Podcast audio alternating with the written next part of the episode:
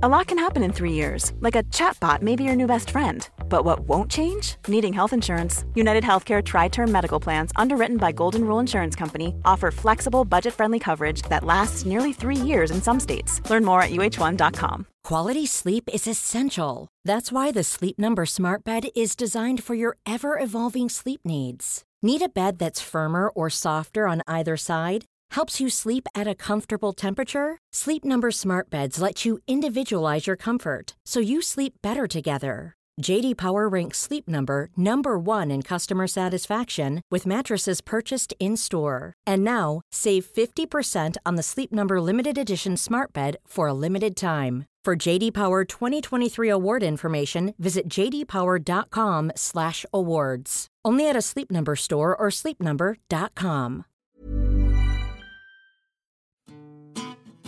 Hi, I'm Anoosh. And I'm Stephen. Al was on holiday this week. On today's New Statesman podcast, we discuss Keir Starmer's approval ratings, and you ask us could there be a progressive alliance in the upcoming by elections?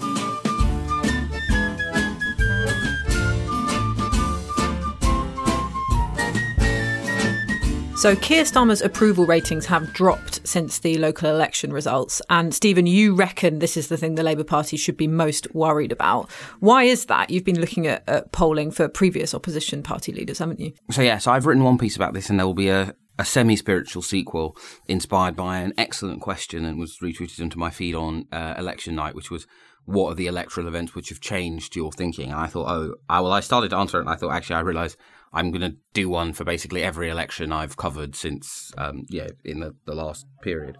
And the thing that has always been pretty clear, but the correlation actually seems to have got stronger more recently, is that broadly, at the moment, at this point in the parliament, what the what the polling rating of the Conservatives tell you is that they will get anything between 22% of the vote and 60% of the vote. And what Labour's opinion poll rating tells you is they'll get every anything between 17% of the vote or 48% of the vote. I, not a great deal, right? as, as a predictive imp- instrument. But what tends to be much more useful and a much more important indicator are approval ratings. The thing that has been true, you know, true before the local elections, was true in the polls, you know, on the day of the local elections themselves, is that Keir Starmer has had strong approval ratings. So basically, the, the life of an opposition leader usually has a kind of who's this fresh new face? In which their raw, so ignoring the disapproval rating, their raw approval goes up, right? Even uh, Corbyn, who was very unpopular at the end of phase one of, of his leadership, um, obviously the number of people who hadn't heard of him, uh, which is true of anyone who leads the opposition, people haven't heard of most politicians uh, at the at the end of that phase, people go like, "Oh, who's this fresh new face?" And then what tends to happen, basically a year in, is their numbers start to decline. People start to like, "Well, what does this guy ever do other than you know lose and complain?" Which obviously the answer, if you're the leader of the opposition and the government has a majority, is not very much. They tend to go into a, a basically in sort of a secular bowl shape with the odd spike, which is usually connected to the government messing something up. And then basically all leaders of the opposition then get another spike at general election time the thing that I have continued to believe is that it is more important to have a lead on approval and to have strong approval ratings. And then broadly, if you don't mess up in the mid stage, i.e. the stage where you're kind of drifting a bit as the opposition leader, you've introduced yourself, you can't reintroduce yourself again. Basically, don't do stupid things. Except it was more strongly worded. It was more strongly worded, worded in the piece. Uh, obviously, Keir Starmer's approval ratings have not gone down because of a shadow cabinet reshuffle most people do not know, you know, what an Angela Rayner is, and they, yeah, they, they certainly wouldn't be able to understand like the reasons why that was badly handled, because they have uh, other things to do with their life than follow the minutiae of the Labour Party rulebook or cabinet formation in a parliamentary democracy. But I do suspect the the reason why the dip and apparently this was the case in the Conservatives focus groups and, and, polling as well. The reason why the dip happened not while Labour was losing all those seats, but in Labour's reaction was, I suspect, twofold. One, because the Labour Party's official line was, we're terrible. We've had these results coming to us for a decade. Well, so the official, the loyalist position in the Labour Party is to disapprove how the Labour leader is doing his job. So you would expect that message to be damaging to a leader's own, own, own approval. Added to that, obviously politicians have to say things which aren't true in order to balance their you know, internal needs, to fudge difficult divisions. But I think they should avoid saying things which aren't true. And I think that the whammy of someone standing up during what is, I mean, as one minister said to me, they said, "We are never going to have a." They said, "Look, we're never going to have a better moment in in our lives as yeah, as a as a government, as a party." They said, "This is the the, the vaccine right is the biggest uncaveated success than we will ever have as a party," and they just said, and their and their theory about some of the problems, they said, "Look, only uh, it's a politician's answer for the opposition to go, this is because of me, and now I need to do the things I wanted to do anyway. And I suspect then between those two, those are a big part of why. But because approval ratings have tended to be much more indicative, you know, true in the Welsh elections, where obviously Welsh elections be the most sort of clean recent example, right? You go into an election, the Welsh Labour Party looks like it's going to have its worst election ever, but oh look, people think the first minister's great, the handling of coronavirus is great, yet they claim they're going to vote for other parties. The election gets into gear. Yeah, the campaign's basically a noun, a verb, and did you notice, or in some parts of the country, a verb, a noun. And did you notice that uh, Mark Drakeford uh, is first minister? And of course, inevitably, the Labour, the Welsh Labour poll share moves in the direction of the Welsh Labour leader. And it's therefore much more important if if you're Keir Starmer in shadow cabinet, the most important priority is to reverse the losses of the last month. I kind of think they can probably assume that if they can once again start tracking Cameron's numbers, which they were broadly doing beforehand, and they get the basics right, everything else will flow for itself. But this, I think, is a much more important development, and I think it's striking that it coincided not with the actual results, but with the um, with the reaction. Yeah. My gut feeling is always whenever I speak to people, you know, when I'm writing about policy or certain policies that have been announced by the opposition party, um, you know, they say this policy is is popular, you know, in in in itself, or or they say the Labour Party is trusted the most on the NHS, and polling and popularity is is divided down into policy areas or, or certain strengths that are associated with with the different parties, and I always have this this sort of nagging feeling in my head that yes, but that doesn't actually matter unless the leader is is popular. Um, but I couldn't really sort of like put it down to any any sort of evidenced research.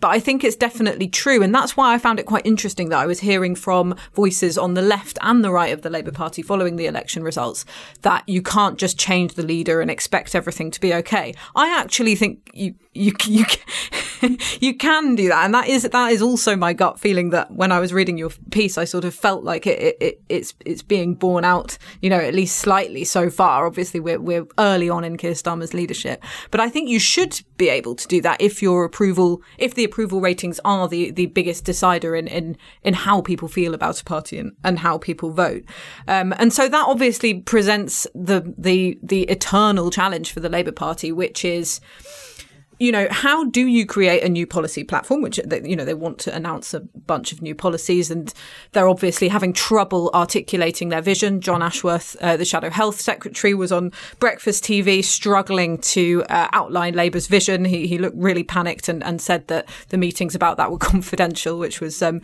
quite an amusing video that's, that's, um, that's been doing the rounds. Um, they've clearly been struggling with that, struggling with what kind of um, policies represent their, their, their version of the Labour Party what to put forward. But, but it, I do think that in this rush to try and define what Labour stands for, who it's trying to attract, who it's trying to speak to, and answer those questions that you said, you know, about how, oh, we've, all the self flagellating that happened after the election results and how they've not been speaking to voters and not been listening and et cetera, et cetera, and basically making themselves look bad in people's eyes.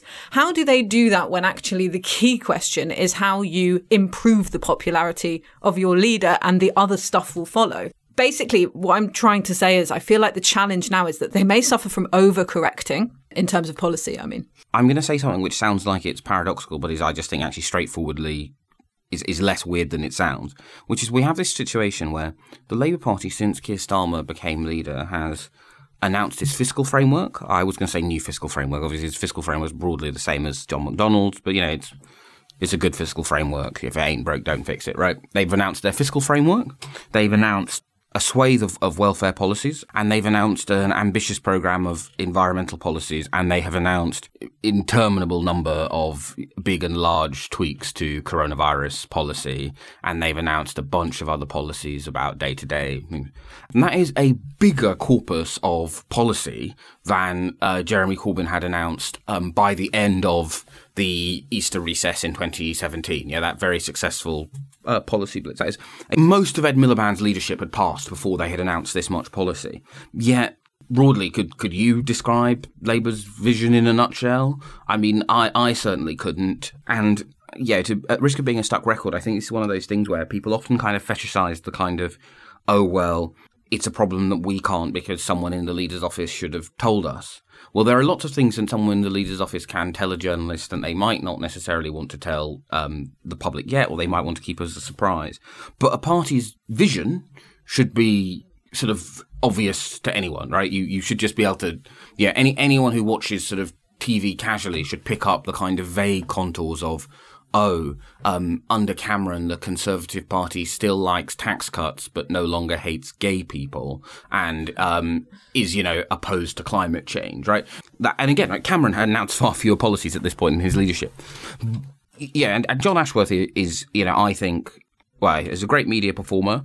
I think perversely apparently I'm just feeling like, yeah, burning as many bridges as possible. I think perversely, you can actually do a really good justification that when a party wants to demonstrate change, regardless of the faction of the people involved, the ministers for the Today programme need to be ushered out with the old leadership. So I think there was a case for saying, you know, goodbye Andrew Gwynne, goodbye Barry Gardiner, goodbye John Ashworth, goodbye Becky Long Bailey, even though those are quite different political traditions are represented across those four people. And although the average person wouldn't be able to recognize pretty much any of those people, well, if you played someone, they'd take like, oh yeah, I've heard that person defending the Labour Party on air. Just as, you know, James Cleverly is a really good example in reverse, right? James Cleverly is much closer politically to Boris Johnson than to Theresa May. But he was kind of the voice of the Theresa May era because he was the kind of, well, yes, we have failed to pass the withdrawal agreement, and we have lost more councillors than we did under John Major in 1995. But things are going great. And there's an argument for, yeah, for, for refreshing those people. But the reason why John Ashworth got in trouble in that program was not because John Ashworth has forgotten how to do a good TV interview. It's because the steer from the Labour leadership, I think correctly in year one was a shadow cabinet that broadly uh, was clearly from somewhere, right? You know, the, most of the Londoners had visible London accents. The Northerners had visible Northern accents. The Midlands has had normal, nor, visible uh, Midlands accents, as opposed to you know accents like you know yours and mine. You know, the kind of like nun brackets Southern Uni accent, which was kind of the dominant voice of the Labour Party under under Ed, right? And and essentially their their brief was just reassure people that we're competent, we're not going to do anything too crazy. You know, Labour now non-threatening. A lot of people in the shadow cabinet now feel like, oh wait, but so Anneliese has been demoted um, for doing the I have a regional accent and I'm non-threatening. And so another, so someone not Ashworth said they said I'm now. They said I don't understand what I'm meant to do. They said because no one from the leader's office has told me what it is that they want. But my understanding of what they wanted was what Anneliese was doing, and now I am confused and perplexed. And I think that's one of the reasons why um, they have this situation where, despite having a fiscal framework, climate policy, and it's that time in the podcast, other than crime and security, where they really need to have a policy, they do have, they ought to be able to answer that question. But I think it's because they're scared because of the direction of the leadership. And I think it comes back to your point, which is the leader matters, A, because if the leader's not popular, people don't believe any of the other stuff, but because the leader is the one who sets that direction, right? There are so many answers we could bluff using the policies Labour has announced. Which one of them is the answer Labour wants to give? I don't know. You don't know. The shadow cabinet doesn't know. And that's why you have someone going, I guess it's confidential because the one thing they do know is that they aren't meant to have a position. Yeah, and your your poor source who doesn't know what they're supposed yeah. to be doing now. I mean, that's really interesting because obviously what they were doing before, people have been actively demoted for, and also they've had to go on telly and say what they were doing before wasn't working. Like you say, being their own opponents, opposing or, or criticizing what, what their own party was doing, which is you know confusing to voters and and and doesn't really make sense when you're you're just tuning in casually as an observer, which is probably why Keir Starmer's ratings have have, have dipped so far since then because of that self self flagellation. I also think in terms of trying to define yourself as a leader, I, I think that once you're doing something enough that you're getting mocked for it by the political class who who are, you know, getting fed this stuff a hundred times a day, whereas the public are only seeing it once or twice, that's when you've really made your mark. So David Cameron being mocked as Hug a Husky and Hug a Hoodie, that's because he was doing these these kind of photo ops um, and he was giving off those vibes over and over again, you know, compassionate conservatism all of his new branding for the Conservative Party. It was funny to the people who were following it and who had to report on it because it's sort of obvious political posturing and, you know, you have these like semi ludicrous photo shoots. But that's, I think that's when you're in a good place in terms of trying to define yourself. So another one was when Boris Johnson stood in front of all of those police officers and some of them fainted or something. I can't remember what happened, but it was sort of like a, it was a joke in the political or sort of media sphere, but obviously it was giving off exactly the image that Boris Johnson wanted about um, recruiting all of these new police officers. Obviously, those are election sort of stunts, and we're nowhere near a general election yet. But I think Keir Starmer should be giving off something that will that we're able to mock at some point soon. Do you know what I mean? The thing I find baffling, right, just because it's such a basic competence point, right? Like we never wrote pieces about how it was clever that Jeremy Corbyn's Labour Party announced its bank holiday policy. Every bank holiday didn't have a newsline because that's basic competence, right? It, but they seem to have this, to me, just utterly mystifying allergy to announcing a policy twice, right? So those policies I listed, none of them have been announced more than once, which doesn't make any sense because, as you say, unless it's got to a point where we're making fun of it, I think the the police stunt is a case in point, right? Everyone was going, oh, another another stunt in front of him in front of police, whereas what people heard was is, oh, that very damaging Labour attack line about police cuts.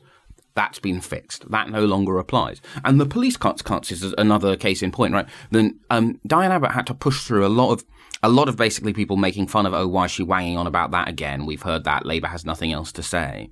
In the part of being a good opposition is, um, yeah, I, I, I, the term I coined, which I don't like because I think it sounds pejorative to both halves of the divide, which is really the worst bit of communication possible. But yeah, the kind of things say there's you know a fast world of politics and a slow world, right? But broadly, the the people who follow politics very closely and the people who follow it sort of vaguely, right? Yeah, you're kind of your your ultras and your casuals basically. The the journalists are obviously all ultras because they have to be. Um, and the audience and matters are the casuals. And you have to push through the fact that the ultras start to whine and go, oh yeah, why are you hugging a husky? Oh, oh, a long-term economic plan. Oh, why about the police cards? And the problem is, is the second that um, you start to perform for those people. Now, the thing which is kind of mysterious about um, this setup is that they aren't, and you know, you can you can see this just through you know the oeuvre of say Matt Chorley for the last six months or Playbook for the last six months. They haven't really tried to cultivate bubble opinion, but at the same time, they seem to be really responsive to the kind of oh, aren't you wanging on about this again? So they kind of, whenever they land on a good message, it's like, um, as a conservative minister said to me, so after I wrote one of the, what, maybe the five pieces I've done going, please stop re-announcing the same policy, they kind of texted me saying, this is a good attack line they have today, and said, but don't worry, they, they'll move on from it tomorrow. And it, it's true, right? Then, then, yeah, it's a bit naff for every other sentence to be, have you noticed this government is old, and have you noticed that there's a problem with um, with law and order and and criminal justice cuts? It's a bit embarrassing, but that is part of being an opposition party is just pushing through the embarrassment barrier of going, we know we're irrelevant. And I think that's been the weird thing is there's been lots of sort of public self-flagellation. I don't think there's actually been very much actual humility about a some of the avoidable mistakes, but b the Labour Party, I think, has yet to come to terms with the fact that it is it is now an irrelevant opposition. It's a now a normal opposition, and for most of the last decade, um, it, it was not a normal opposition because for the first five years there was a hung parliament. For the last, for most of the last five years, there was a hung parliament. There was only a teeny tiny bit. And actually, if you think about some of the weird, like yeah, kind of oh, how's Labour going to whip on the Syria vote? I mean, who cares? The government's got a majority of sixteen the opposition can vote in as you know if that had happened under John Smith or Tony Blair or David Cameron or Michael Howard, so the subtext would not have been oh it's they they would have been able to go actually our position is this is difficult for the government and we're going to make it worse.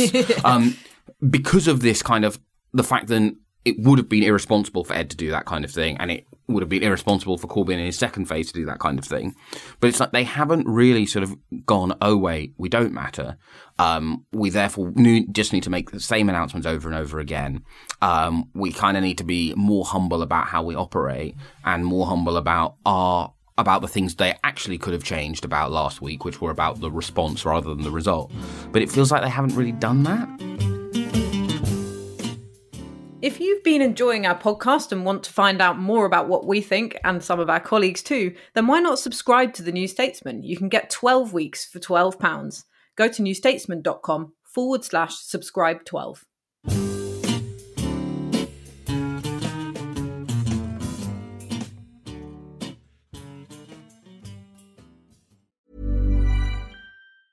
It's that time of the year. Your vacation is coming up. You can already hear the beach waves, feel the warm breeze, relax, and think about work. You really, really want it all to work out while you're away. Monday.com gives you and the team that peace of mind. When all work is on one platform and everyone's in sync, things just flow wherever you are. Tap the banner to go to Monday.com.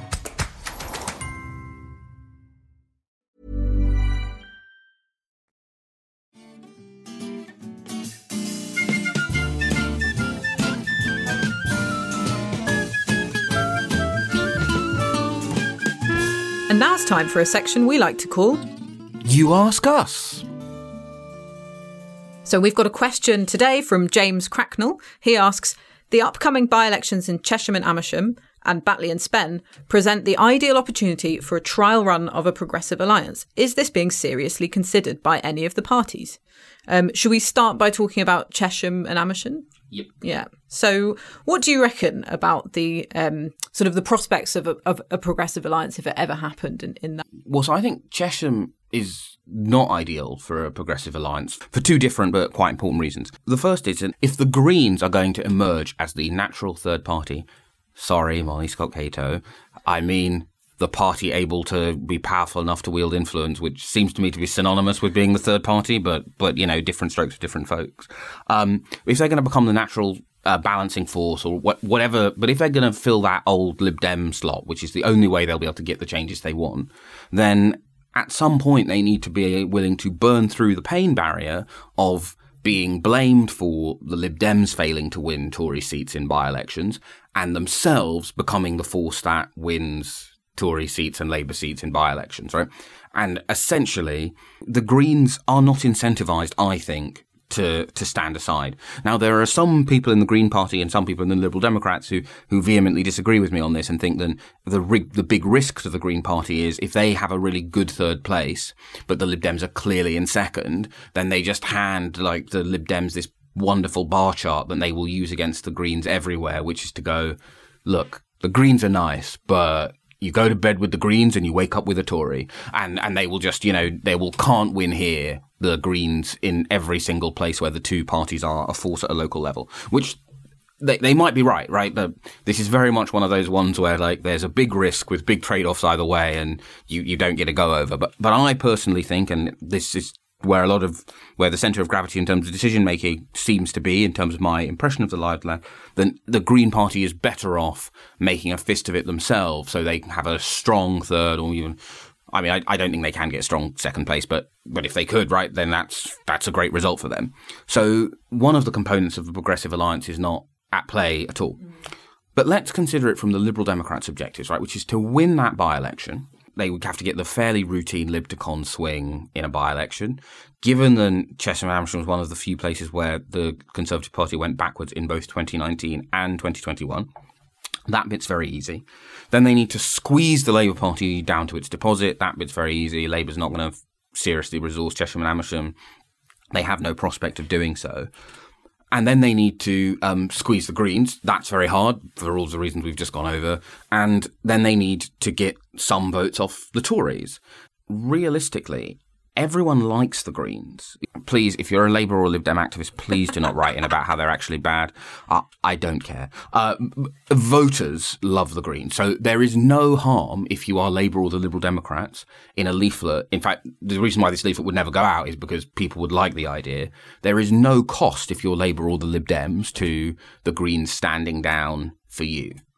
There is, however, and this is, I think, the thing that Progressive Alliance advocates just seem to not want to understand there is a cost to the Green Party in some of those seats where they have won votes from the Conservatives if the Labour Party stands down for them. There is a cost to the Liberal Democrats if the Labour Party or, the, or if the if the Labour Party stands down, and there's a cost for the Labour Party in some seats if the Liberal Democrats stand down for them. And in Chesham and Amersham, I think the Lib Dems are much better off squeezing the Labour vote down to its deposit and then getting a chunk of votes off the Tories. Because essentially, the argument that the Progressive Alliance people are making, even though I don't think a lot of them seem to understand this is the, the actual argument, is that the 1,000 Labour votes that Labour still got in Richmond, having not resourced it, in which actual Labour members voted tactically for Sarah Olney, then that 1,000 votes is, is worth more than the votes they would lose from the Conservative pile from being able to go Labour and the Lib Dems have teamed up. Thanks to the supplementary vote, we have a great case, case study here, which is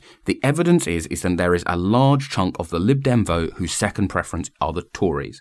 Not as large as it used to be, but it's it's still bigger than that that final chunk of the Labour vote. So Chesham and Amersham just doesn't really work for that way. Now Batley, I think, is slightly less complicated in that there possibly are benefits to Labour, but so what? So what the argument is, if you're the Labour Party in Chesham, you go, "Hey, we'll stand down and we will tell our voters that they should vote for one of the two of you, um, but whichever one of you who doesn't get this this added boost from the Labour, well, boost this added boost from the Labour Party should also stand down to our benefit in Batley and Spen. It, the, the two actually don't quite work. But yeah, so what do you, what's your kind of yeah? I think from covering some of the seats where some people argued there should have been progressive alliances, or there actually were unite to remain, you know, style pacts um, in the last election.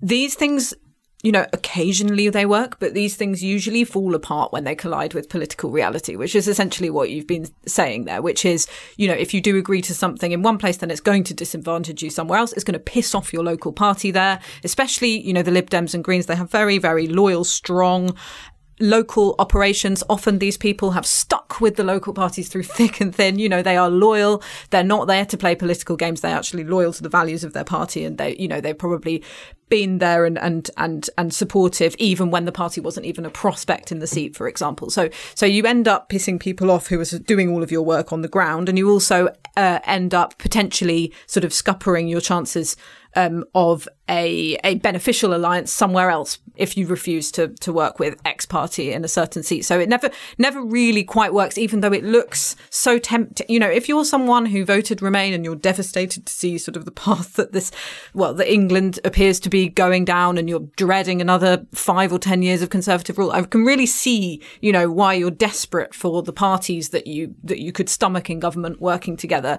I can see that, but it's it's it it hasn't really worked so far, and and the political reality means that it it probably won't. And also, as you say, Stephen, you know, the votes for the, the, the, Progressive Alliance, the potential Progressive Alliance parties don't just come from one party and they differ across the country in different seats. You know, I think the Greens got half of their gains from the Conservatives in the local, in the most recent local elections, for example. So it's not clear cut. Um, and in, you know, in Chesham and Amersham, it wasn't long ago since UKIP came second to the Conservatives. There, it's not. It's, it's it's not. It's not clear that just just if one party stands aside for another. So if the Greens stand aside for the Lib Dems, there that it, that it's necessarily going to. Well, I mean, it probably could benefit the Lib Dems this time round, but the but politics there are complicated. You never know what's going to happen there in the next election, which will make the Greens feel used, maybe make them feel more reluctant to help the Lib, Lib Dems out elsewhere. Um, Chesham and Amersham, you know, it's being written up as a sort of leafy Buckinghamshire seat, you know, the blue wall where the Tories are falling behind. And yes, that, you know, they have done in nationally favourable circumstances in recent years, but there's a lot of deprivation in, in the Chilterns. Um, the Chiltern towns are some of the worst for social mobility in England, for example. So you don't know what kind of results this by election will throw up, but particularly you don't know come the general election.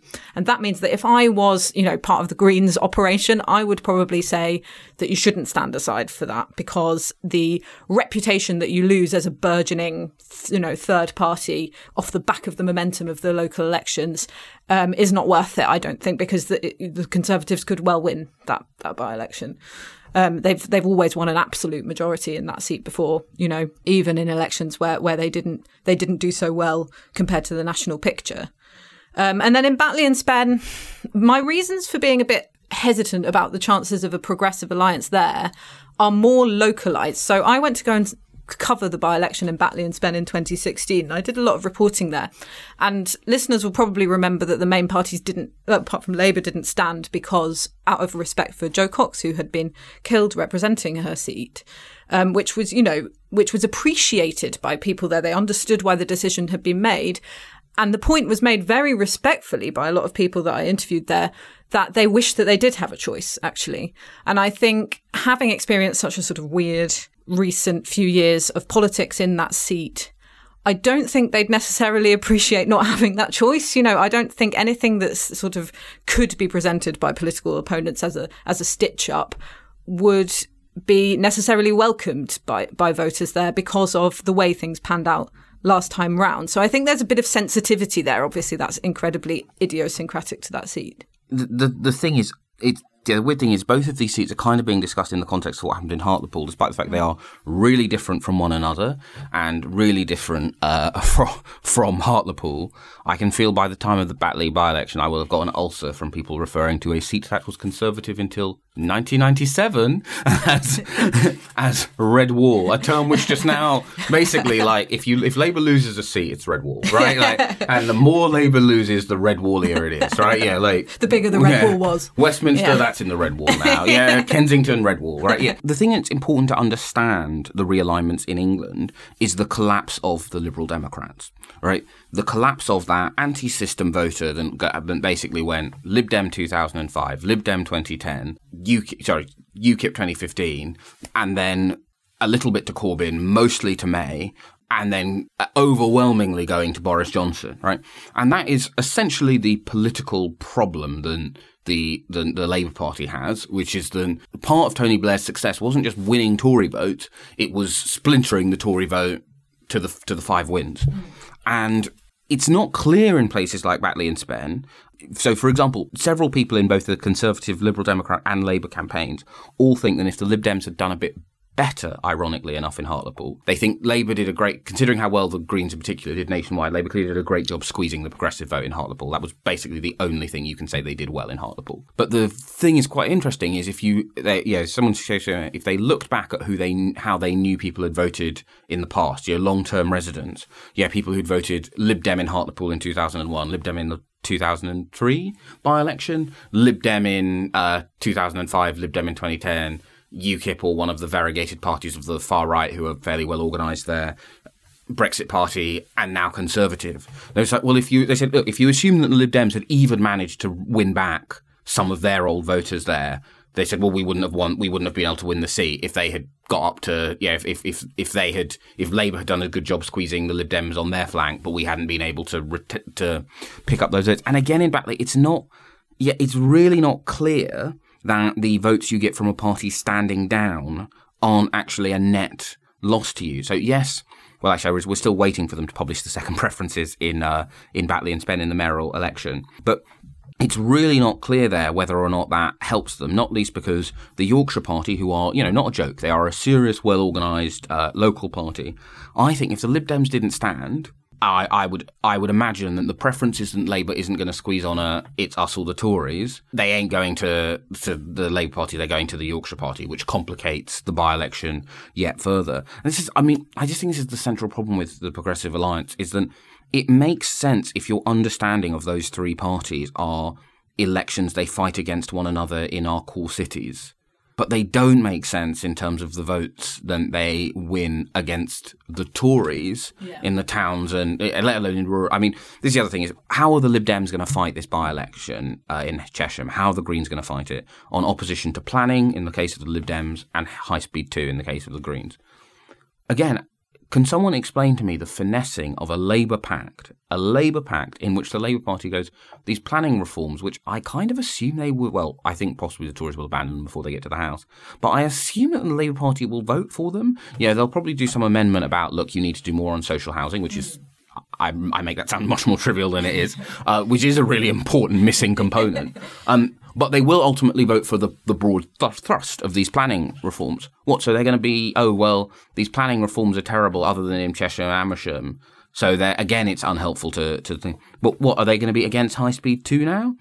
seeing as Labour really just needs to run up the score with working people across the country, this idea that they are not going to have a fairly radical housing policy if they want to be at the races at all. So they can't they can't be flirting with the with the sort of the more NIMBY-ish stuff than the third parties are doing. It's just bad for them. Like the, a progressive alliance is a product with a cost. Yet let's not forget that in 2012, a majority of Lib Dem second preferences went to Boris Johnson. In 2000, a majority of Lib Dem second preferences went to Stephen Norris, and they were fairly even. You know, the, the, these parties aren't aren't one block. That's why they're different parties. You've been listening to the New Statesman podcast with me, Anoosh Chakelian, and my colleague Stephen Bush. If you'd like to submit a question for the You Ask Us section of the podcast, you can email one in at podcasts at newstatesman.co.uk. We're produced by Chris Stone, and our music is Devil with the Devil, licensed under Creative Commons. Please leave us a review, and thanks for listening.